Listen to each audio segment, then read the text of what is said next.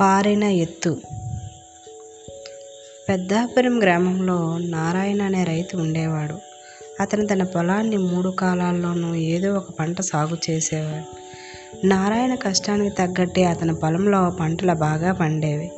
పొలానికి పొరుగునే ఉన్న బీడు ప్రాంతానికి చెందిన ఒక ఎలుక కొంతకాలంగా నారాయణ అతన్ని పొలాన్ని గమనించసాగింది. ఆ పొలంలో గనక తాను స్థిర నివాసం ఏర్పాటు చేసుకున్నట్లయితే ఇక జీవితాంతం తిండి గింజల కోసం వెతుకులాడే శ్రమ తప్పుతుందని తలిచింది. వెంటనే నారాయణ పొలం వద్దకు చేరుకుంది. పొలం గట్టుని ఒక బొరియ తవ్వుకొని అందులో నివాసం ఏర్పాటు చేసుకుంది. కళ్ళ ఎదుటి ఆహారం ఉండటంతో ఎలుక జీవనం సుఖంగా గడవసాగింది. రోజు కావలసినన్ని తిండి గింజలు దొరుకుతూ ఉండటంతో బలంగా తయారైంది. నారాయణ పొలానికి పక్కనే ఉన్న మరో పొలంలో ఒక పెద్ద పుట్ట ఉండేది. అందులో ఒక పాము నివసించేది.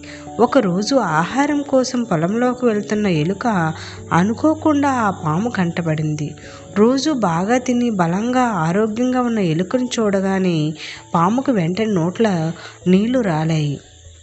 నీళ్ళు రాయి. ఎలాగైనా దాన్ని గుటుక్కున మని మనిపించాలనుకుని ఎలుకను తరమసాగింది.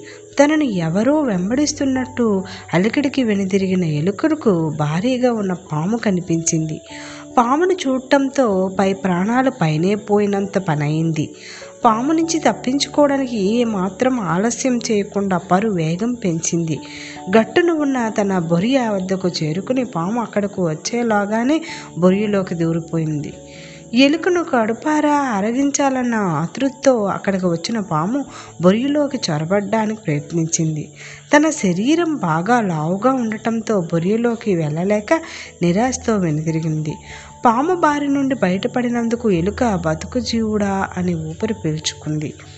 ఎలుకపై ఆశ చావిన పాము రోజు త దానికోసమే కాచుకొని కూర్చునేది. తిండి గింజల కోసం బొరిలో నుంచి ఎలుక బయటకు వచ్చినప్పుడల్లా దాన్ని వెంబడించేది. దాంతో తిని తినకుండానే ఎలుక పరుగు పరుగున తన బొరియలోకి దూరిపోయి ప్రాణాలు కాపాడుకున్నది. ప్రతిరోజు పాము ఎదురవుతూ ఉండటంతో ఎలుక ఆ ప్రాంతాన్ని వదిలి వెళ్ళిపోతే ఎలా ఉంటుందా అనే ఆలోచనలో పడింది పడింది. కొత్త ప్రాంతంలో తిండి దొరుకుతుందో లేదో అనే అనుమానం దాన్ని పీడించసాగింది. బాగా ఆహారం దొరికి ఆ పొలంలోనే ఉంటూ పాము పేడని ఎలాగైనా వదిలించుకోవాలనుకుంది. బాగా ఆలోచించగా ఎలుకకు ఒక ఉపాయం తట్టింది. వెంటనే అది తనను పాము గమనించేలా పొలంలోని బావిగట్టుకు వెళ్ళి అక్కడే దిగులుగా కూర్చుంది.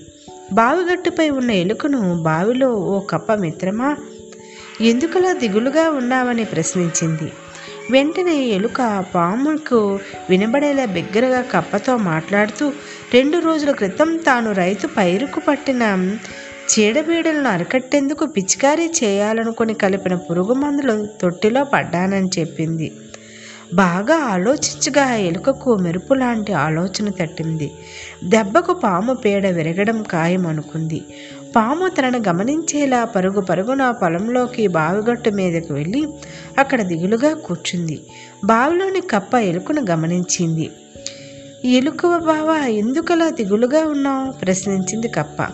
పాముకు వినబడేలా ఎలుక బిగ్గరగా మాట్లాడుతూ ఇలా చెప్పింది. రెండు రోజుల క్రిందట మా రైతు పిచికారీ చేయడం కోసం ఒక తొట్టెలో పురుగుమందు కలిపి పెట్టాడు.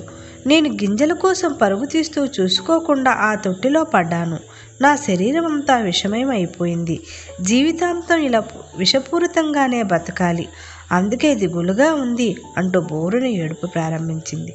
ఎలుక మాటలు విన్న పాముకు ఒళ్ళు జలధరించింది. శరీరం అంతా విషపూరితమైన ఎలుకను పొరపాటున తిని ఉంటే తన ప్రాణాలు పోయి ఉండేవని భయపడింది. ఇకపై ఎలుక సులభంగా చిక్కన దాని జోలికి పోరాదని నిర్ణయించుకుని నిశ్శబ్దంగా తన పుట్టవైపు పోయింది. మర్నాడు ఎలుక యథాలాపంగా బొరియ నుంచి బయటకు వచ్చి పొలంలోకి వెళ్ళింది.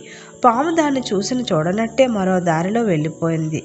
ఓరకంట పామును గమనించిన ఎలుక తన ఎత్తు పారినందుకు తనలో తానే నవ్వుకుంది.